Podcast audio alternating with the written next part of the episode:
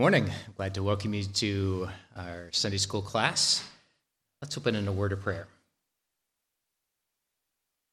Lord God, as we come together today for our Sunday school class, we do so asking that you would be clarifying our understanding of the gospel and uh, placing in our hearts a, a deep desire to share that as a, a seed sown in good time, praying that you would grant harvest. In Jesus' name we pray. Amen. It's the time of our class where I begin with a uh, just an observation from 10 Modern Evangelism Myths, a Biblical Corrective by Ryan Denton. We've been going through this just chapter by chapter, addressing some of the uh, the myths about evangelism that are especially seem, seems to be applied to those of convictions of reform theology. And this one is especially comes, uh, comes about reformed uh, the, uh, theology is that uh, reformed Christians don't evangelize. I wonder if you've heard that one, and if so, what is the context of that or what is the charge of, of that? I'm going to, as you can tell, it's going to be a myth, and I'm going to answer that myth, but it's out there. So, what have you heard, and uh, uh, how has that been described?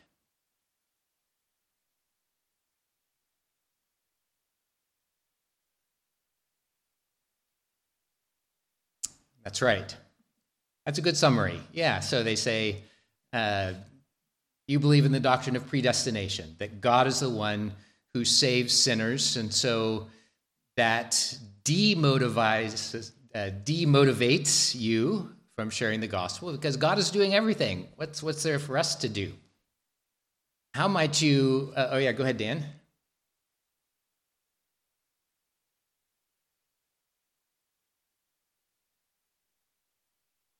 Uh, much. Uh, there is a, a and, I'm glad that you bring that up. Uh, that uh, empirical evidence does suggest that there are other uh, other faiths, other denominations that seem to be a lot more zealous about evangelism than than Reformed Christians uh, often are. Uh, so uh, there is something of the critique that sticks, and one that I'm hoping to encourage us to uh, uh, to break that mold if that uh, if that is a mold of our of our congregation. I want to want us to be uh, very active in the in the work of evangelism. Uh, and I say that because Reformed theology does not turn us away from evangelism. It's suggested that it does because of the idea that, uh, yes, God does indeed uh, grant salvation. He is the one who sovereignly changes people's hearts and minds.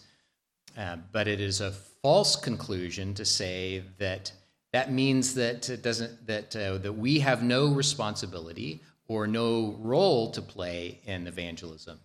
The answer lies really in the fact that uh, God ordains not only the end, the salvation of sinners, but he also ordains the means to that end. How are we going to get to that end? Well, somebody has to share the gospel.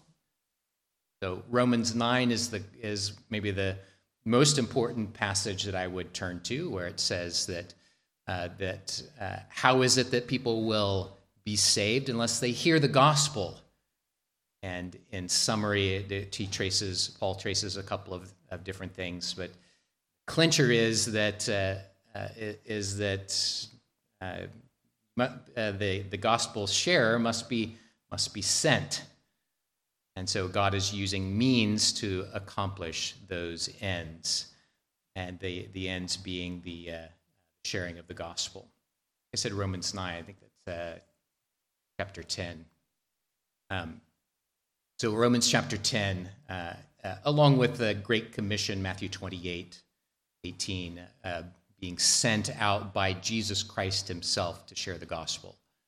Uh, so, uh, then on the side of empirical evidence, I would say that that there is a view of Calvinism called hyper Calvinism that, uh, that does tend to, to narrow down the sharing of the gospel. Even, uh, there are even some in the Reform camp that say there is no free offer of the gospel.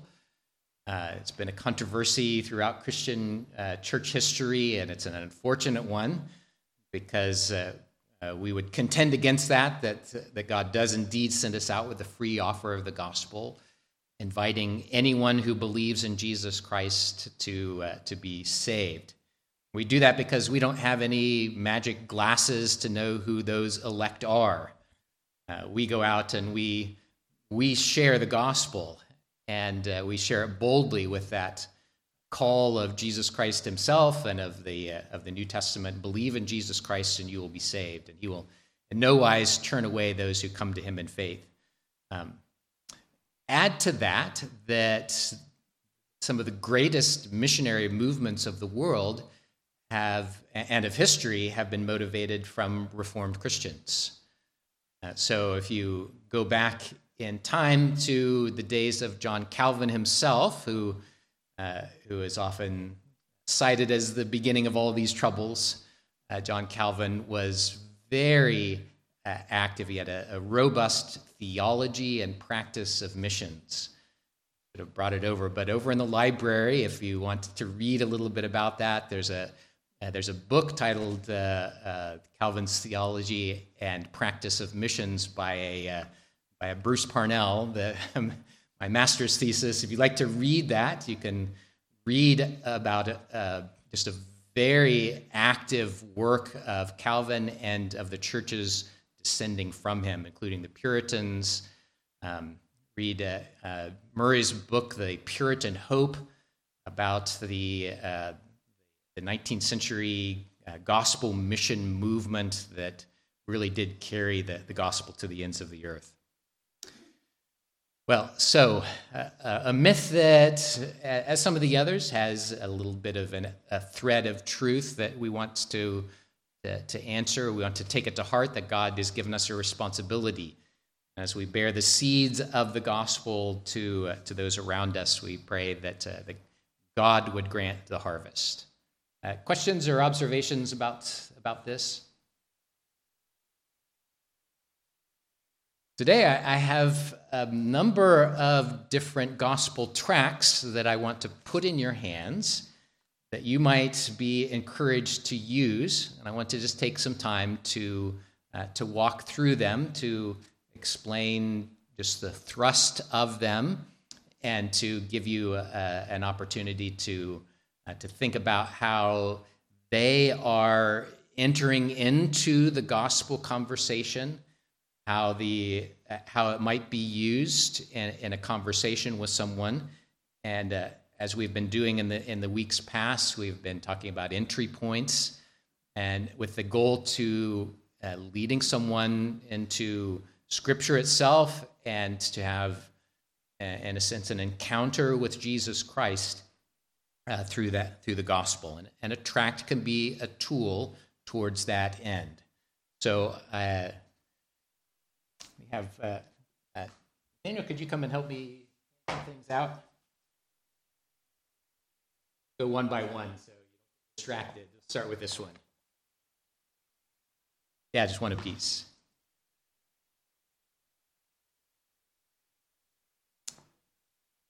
Going to acknowledge Pastor Kyle Borg as the one who has put this together, and with his permission, and we've uh, printed it out as a gospel tract.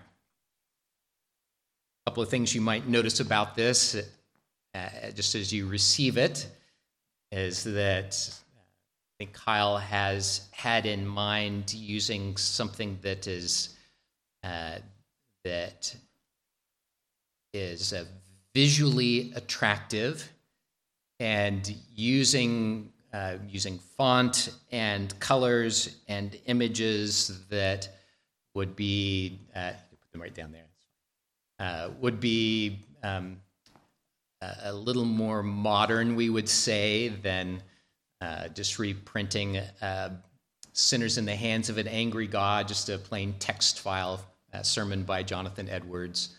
Uh, so there's some thinking that he has gone into this. And as you look at this, you can notice that there are, uh, are uh, one, two, three, four, five, six, seven, eight, nine different points around this circle.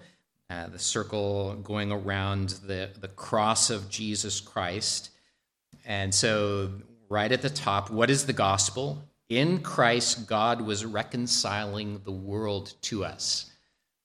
As, you, as I walk through this, you can identify those fundamentals of the gospel that we have been talking about, the things that are, are necessary about uh, uh, what is being presented of the truth here and how it leads us to encounter Jesus Christ. So start up at, uh, at one o'clock, so to speak, on the clock and uh, under the heading Adam and Eve. And in each one of these, you see uh, the, the, the, graphic there and, and a small heading, and then a verse from Scripture that is descriptive of that. And uh, I'm going to start there just because, in a sense, there's a logical beginning of the beginning of the world. But I'll also invite you at the end to think of, uh, of ways in which you might start your conversation at different points around this circle, depending on the conversation that you're having with somebody. I'm going to explain them uh, briefly and then invite you to interact with that.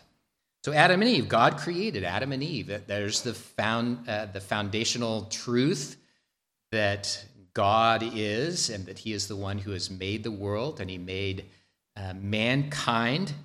And uh, there is a, uh, creation narrative that is, is an opening opportunity to talk to someone about how God made Adam and Eve and how he made them good uh, without sin, uh, and that there was certain uh, expectation, there was certain requirement. Here's that requirement of obedience from a holy God.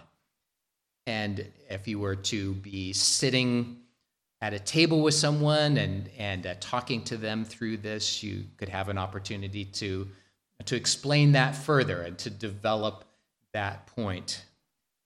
You keep going around the circle, deceived by Satan. See the serpent there, tempted by Satan, Adam and Eve um, ate from the tree, and in so doing broke the law of God, and they became sinners. For sin is lawlessness. And uh, this is a summary, or it's the you see the quotation marks of 1 John 3 4, but uh, a summary of this point is that sin did indeed enter the world, and that that sin was a breaking of what the point before had said. You shall not eat of the tree of the knowledge of good and evil. The day you eat of it, you shall surely die. So, deceived by Satan, sin enters the world, leading to the wages of sin, the next point on the circle. Uh, summarized by uh, Romans 5:12 that through Adam's sin death spread to all. And then the, uh, the, the natural implication of that is that uh, we are not only sinners but we also commit sins ourselves Romans 6:23 and we have the first promise starting there in the garden of Eden that, uh, that there is there's a promise of a redeemer that would come God said there would be enmity between uh, the seed of the woman and the seed of the serpent. And that's the first promise of Jesus Christ, right at the very beginning, which leads to the coming of Christ in the New Testament, the promised Christ, which you see uh, down at the very bottom of the circle there. Um, you'll hear uh, a, a, use of that today in, in my sermon because I'm going to be introducing the book of Second Samuel to you by preaching from the New Testament and how David in the Old Testament was anticipating and looking forward to the coming of the promised Messiah. So Jesus comes as promised in the Old Testament. That gives you an opportunity to explain the overarching story of all of the Bible that the Old is anticipating coming of the promised Jesus. The New Testament tells then of his perfect life and death, moving along around the circle. So he obeys for us as God had required. Remember, there's that deceit, or there was that requirement of God, the deceit of Satan. Jesus comes and fulfills what was expected, and uh, then lays down his life for us as our, our representative. So, what he has done both by his living and by his dying is to provide a way of escape for the wages of sin, which are death. What is our response to be? Next point around the circle is faith and repentance. It is by faith in that promise, Jesus, that by, by faith in the one who laid down his life for us, that, uh, that our sins are forgiven and we are counted to be righteous in God's eyes. We receive then the gift of the Holy Spirit, and the Holy Spirit grants newness of life, not only in, uh, in our regeneration, but then in our obedience. And part of our response to God uh, following repentance and faith is that we live a new life and we bear fruit that is in keeping with that newness of life. And the fruit of the Spirit is referenced there. Final point of the circle is, uh, is a tree, which could be the starting point of the circle, too, couldn't it? Because at the very beginning, there's the tree of life, the tree of the knowledge of good and evil. At the very beginning, mankind walked and talked with God in perfect fellowship with Him that is broken because of sin. We're cast out of the Garden of Eden and we're condemned to hell, but we're brought by Jesus Christ back into relationship with Him. And at the end of the Bible is the tree of life again.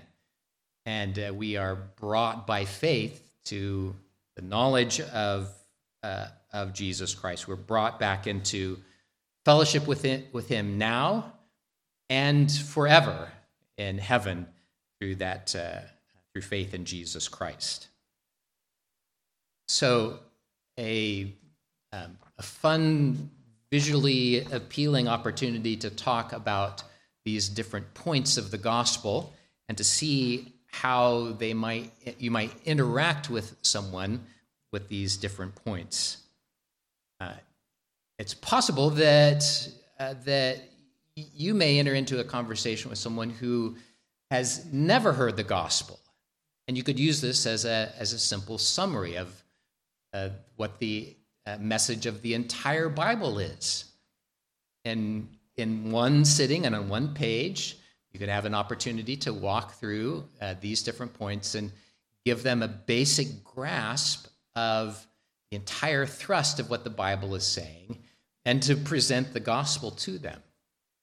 But it's also possible that you might be sitting with someone who uh, is was raised in a Christian home and so knows some of these things, and but is is struggling over different aspects of this.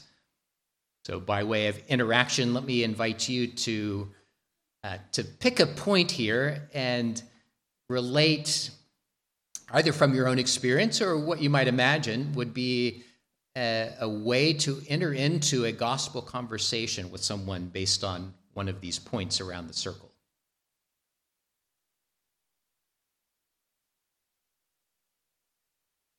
Vicky.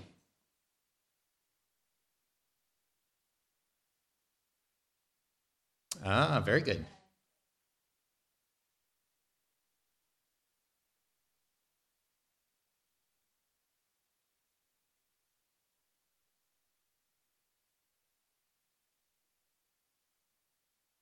Mm, hmm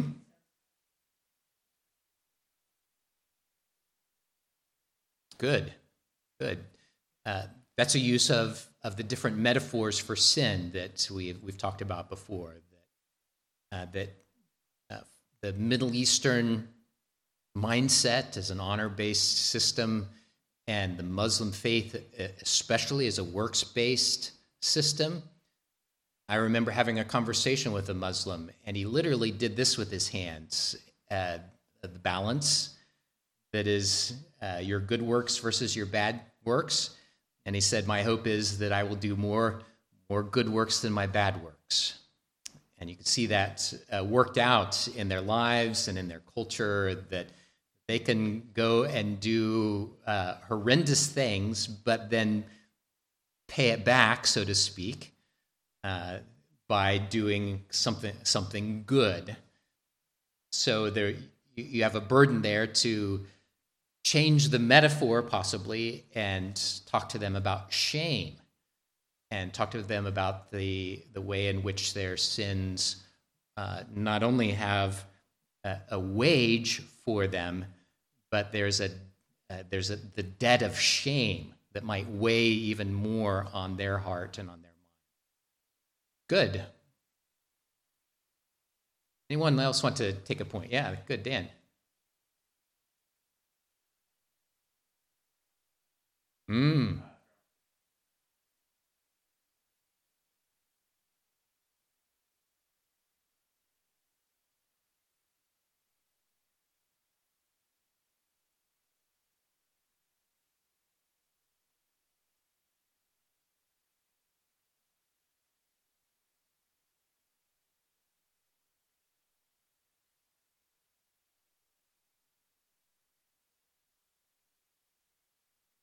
Yeah.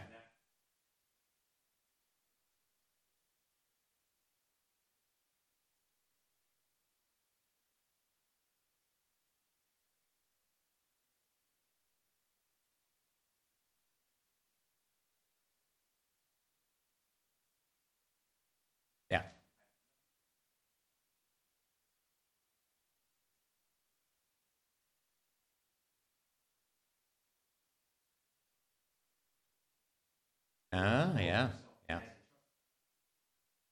yeah,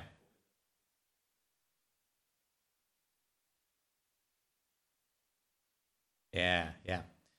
And I was, I would offer the fruit of the spirit as well. Uh, uh, fruit of the spirit uh, are not just about our vertical relationship with God, it's about our horizontal relationship with one another.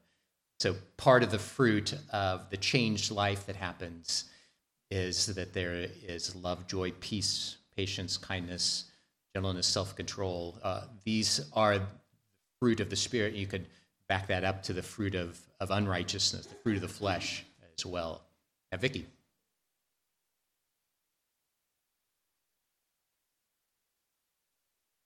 Yeah. Yeah, that's true.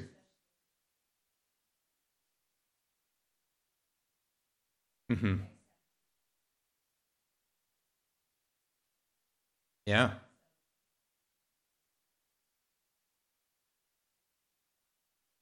Yeah. Yeah.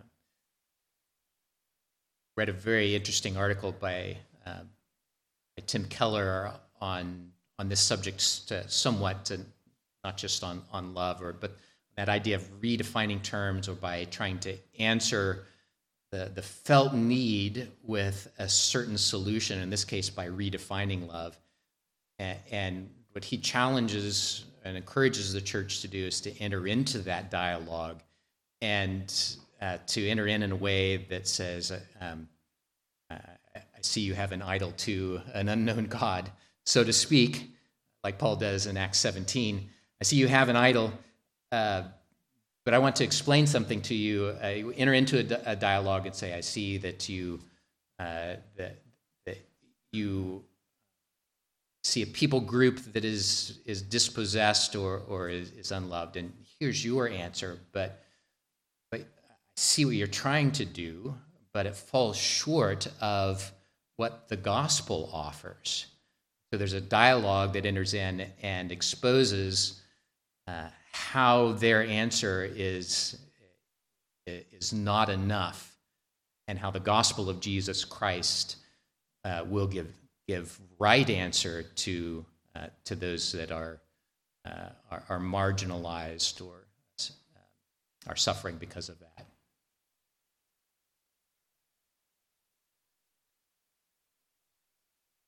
Yeah, yeah. Yeah.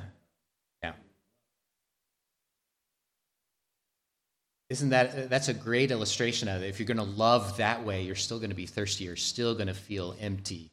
Uh, the, the the truth of love is found here in Jesus Christ. There's a perfect love. Good. Uh, Henry and then Meg.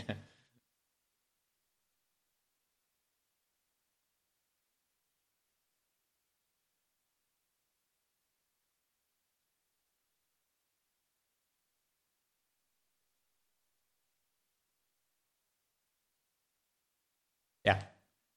Yeah. Uh, whole can of worms that's opened up by uh, 1984 uh, Orwell's warning about uh, uh fascist um, governments that we can take to heart. Meg. Yeah.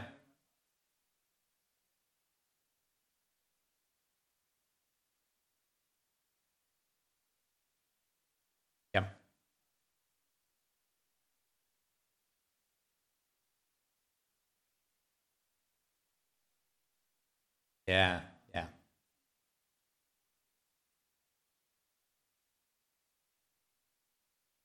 Yeah.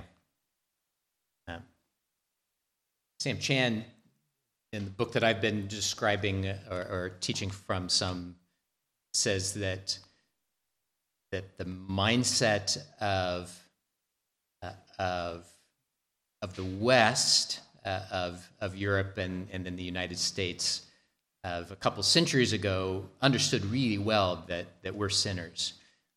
Didn't take much to, to demonstrate that. Uh, people knew it. Uh, it is uh, much less acknowledged uh, today, and uh, we do need to uh, seemingly demonstrate that point and, and bring that point home. Yeah, Mark.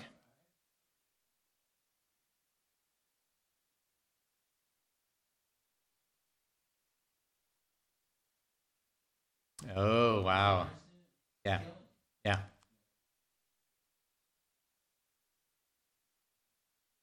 Hmm.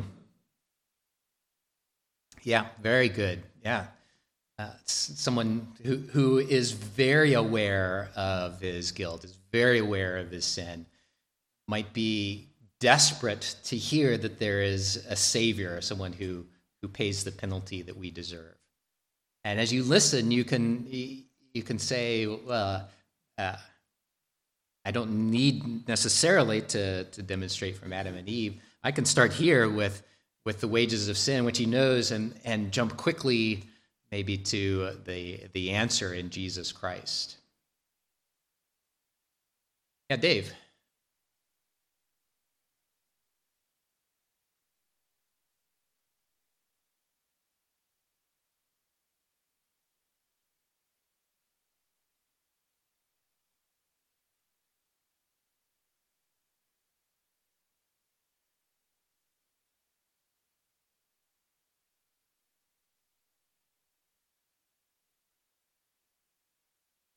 Hmm.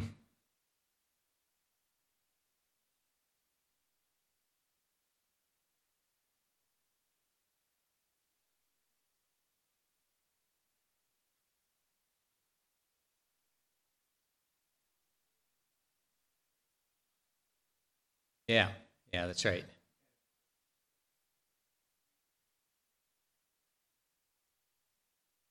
Yeah.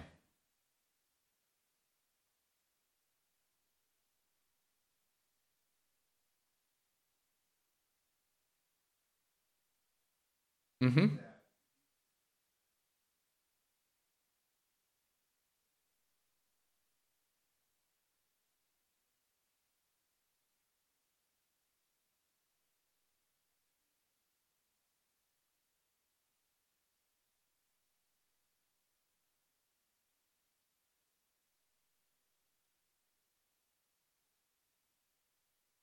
Yeah.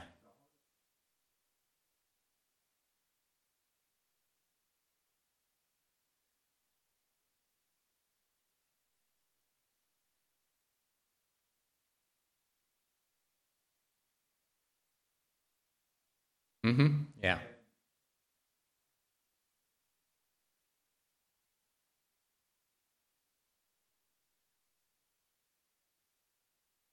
Yeah. Yeah. That's really well said. goes back to the myth that was was debunked earlier that reformed people don't don't evangelize. We of all people should evangelize because we understand that it's not by our clever arguments, it's not by our clever words that we're going to find. We're not going to save anybody. Jesus is the one who saves, and that ought to uh, encourage us, uh, empower us to go and to uh, to share the gospel. And this exercise today, I hope you don't take uh, from it, boy, there's sure a lot of objections, and I, I feel uh, I, I I'm feel uh, threatened by all of these. I, how can I know exactly what to say in all these different circumstances? What I'm hoping to do is to say there are lots of ways that you can enter into a, co- a conversation about Jesus. Do it. Enter into that conversation and resting in Jesus Christ to, to bring salvation. So, well said. Yeah.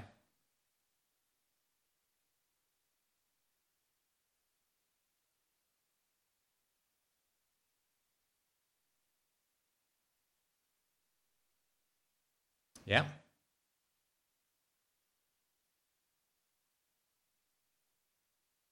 Yes. Yeah.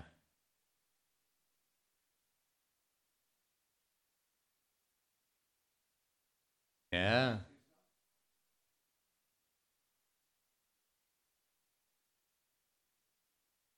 Yeah.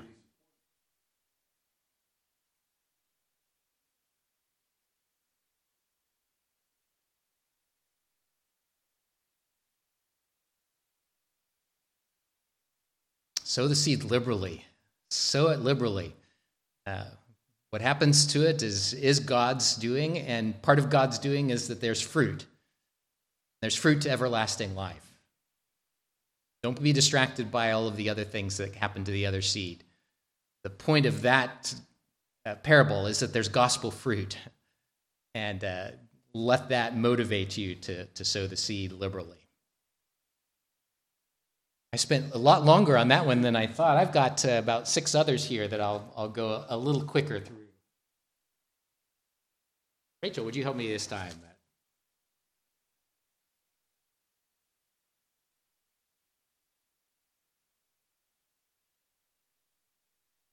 So the, the next track I want to share with you is from Evangelism Explosion. It has two different uh, question marks on the front. And ask you actually to help me as well. I didn't have time to put uh, labels on the back of this so that if you give it to someone, they have a way to know where our congregation is and a way to contact contact us. So uh, take this and put it on the back.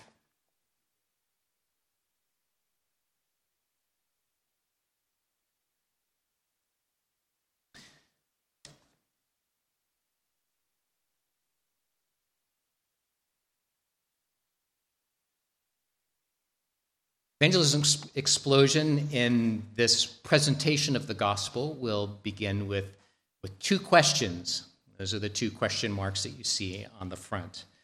On the front page, the first question is Do you know for sure that you are going to be with God in heaven? And second is If God were to ask you, Why should I let you into my heaven? What would you say? Don't know, then this booklet has the best news you could ever hear.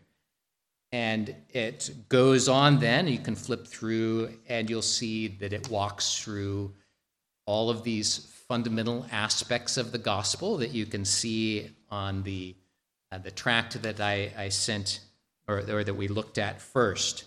Uh, and the track will explain all of these things. And I'm not going to go through each of these uh, heaven, man's being sinful, God um, just but merciful, Jesus who he is and what he did, faith, and so on. Uh, so you can uh, uh can go through that. There are uh, a couple of ways that I've appreciated this gospel presentation through the years, and that is that there's something of a diagnosis that happens in the midst of these questions. And uh, part of the diagnosis is a, uh, a false assurance of, uh, of their belief that they will go to heaven, which resides a lot in a, especially uh, in a, a society that is resting a lot on a previous Christian, uh, Christian background. That someone who has been raised in, in a Western culture would say, well, of course I'm a Christian.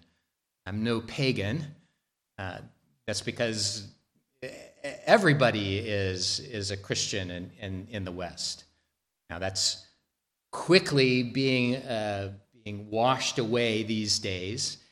And yet, there is still, I would say, a, a false assurance about what happens after life and an assurance that they would go to heaven. And the second question gets at the basis for their, their belief. And uh, we have used this type of conversation uh, quite a bit and going door to door uh, here in Stillwater, and we've had a variety of answers that have come from that. Most of the answers that uh, that spring from that false assurance are, are resting on the idea that, that I'm good enough. I've done a, enough good works uh, to, uh, to earn God's favor and, and to get into heaven. And uh, that's an opportunity. That's a gospel opportunity because there's a, a false assurance about that. Part of that may be because of immaturity or uh, really a, a, lack of under, understanding of what it means for them to have trusted in Christ. Uh, uh, and yet, there are some I think that are, are genuinely thinking, well, I'm, uh, I'll go to heaven because I'm, I'm good enough. And so, this is a, an opportunity to talk a little more about that idea of, of being good enough in God's eyes. Okay, I want to get some other things into your hands. Uh, Stephen, can you help me?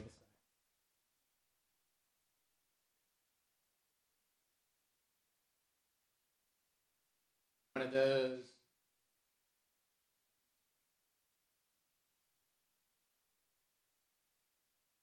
Okay, I'm going to give credit here to Jonathan Haney, pastor uh, up in Iowa.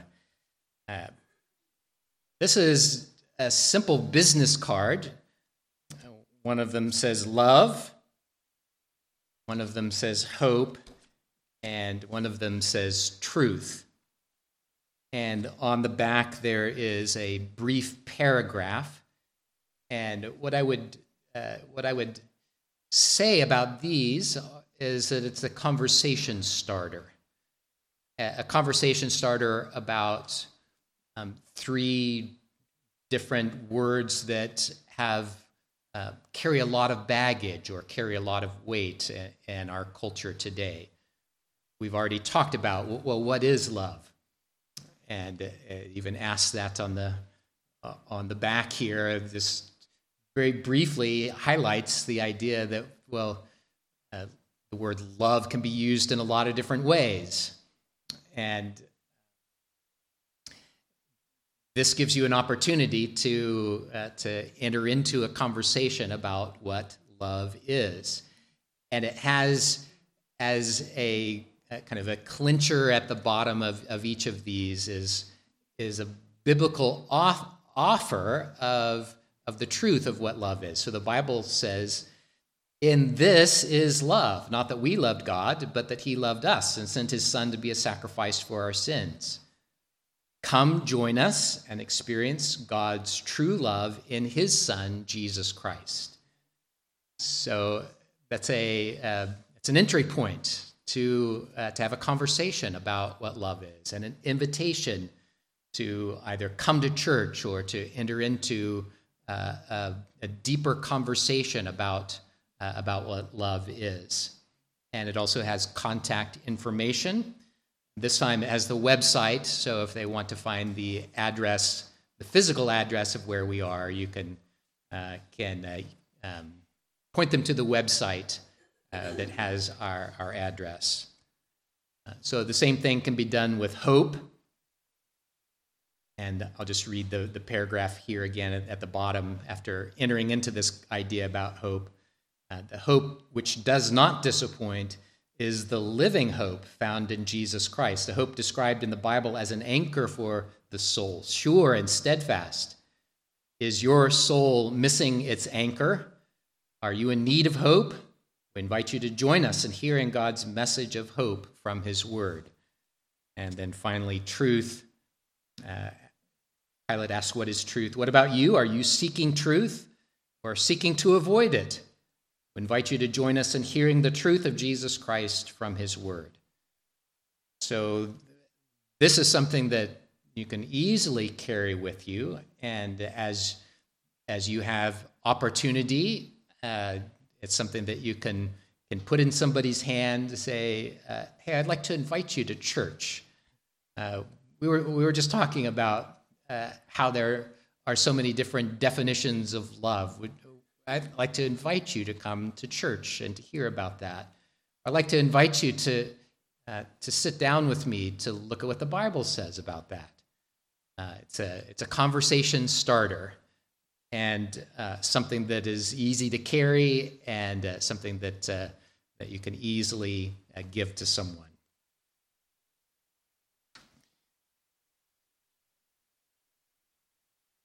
Two more, two more. Who'd like to volunteer to pass these out? Nick, could you be my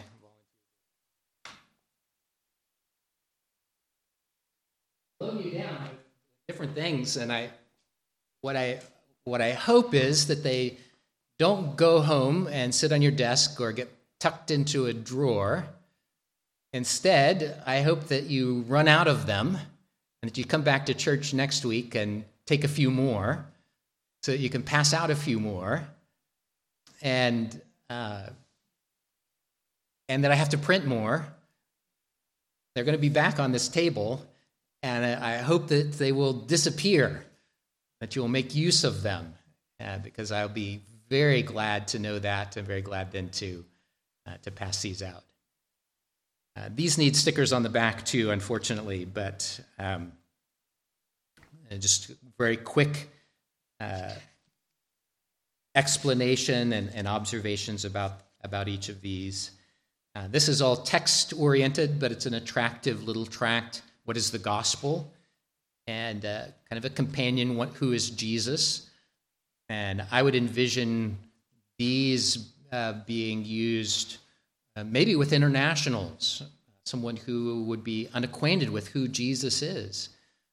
And as we enter into a holiday season and Christmas is around the corner, this would be a perfect opportunity for you to say, you know, Christmas is about the uh, is a reminder that Jesus Christ was born. And I wonder if you know who Jesus is, what the Christian faith says about Jesus. And I'd like to share that with you. Would you, would, would you take this and read it? And uh, put a sticker on the back of this one as well. Invite them to, uh, to come over to your house and over tea to talk a little bit more about who Jesus is. If you like help with that, I'd love to come and sit with you and to uh, to explain that to, uh, to your friends. Invite them to come to church and uh, to hear about that. Uh, the gospel tract, uh, very similar, uh, very similar in that.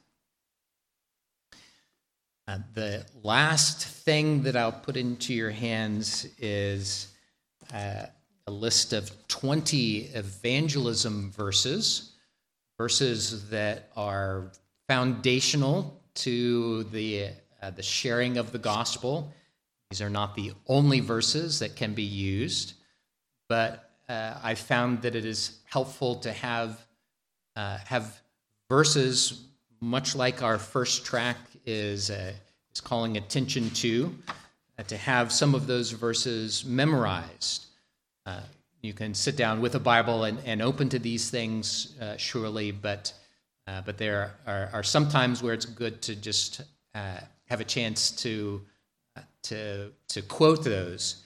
And there's a certain order to these things that follow those, uh, those foundational aspects uh, of, of the gospel that starts with our, with our sin and the wages of our sin and our Savior Jesus Christ and our response uh, of faith. Um, I have been using the New King James to memorize things for, for many years. That's been our Pew Bible here. And so uh, these are printed out in the New King James. Uh, you can memorize them in anything, uh, anything that you like. I find there's a, there's a corporate memory that is helpful, and that's why I've tried to stick to one version in, uh, in the memory verses that we give to the children at Vacation Bible School and that are, are printed here. Um, but each one of you can take a, a copy of this as well. And if you would like to commit those to memory, I encourage you to do so. I will uh, close by asking about uh, questions or observations about, about the tracks that I have given to you.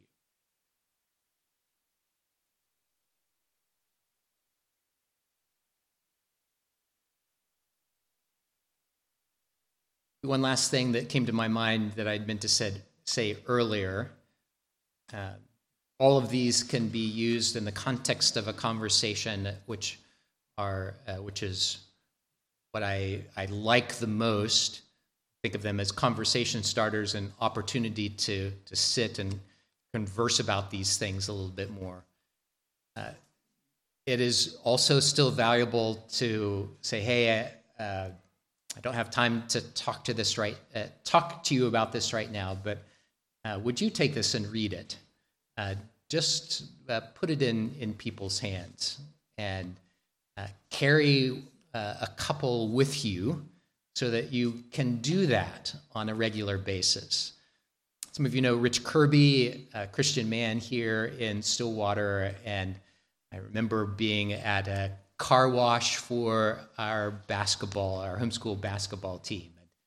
And, uh, he and I were there helping with that, and he had just the uh, the kindest uh, uh way to uh, to talk to the people as we were as we were standing and the boys were washing the cars. We were talking with the guys uh, or the people that were waiting for their car to be done, and and he just very naturally uh, turn the conversation to to uh, things about, about about church, about Jesus, and in his pocket he had a tract, and he in in just that brief time he was able to uh, to say, "We'd love to have you come to church.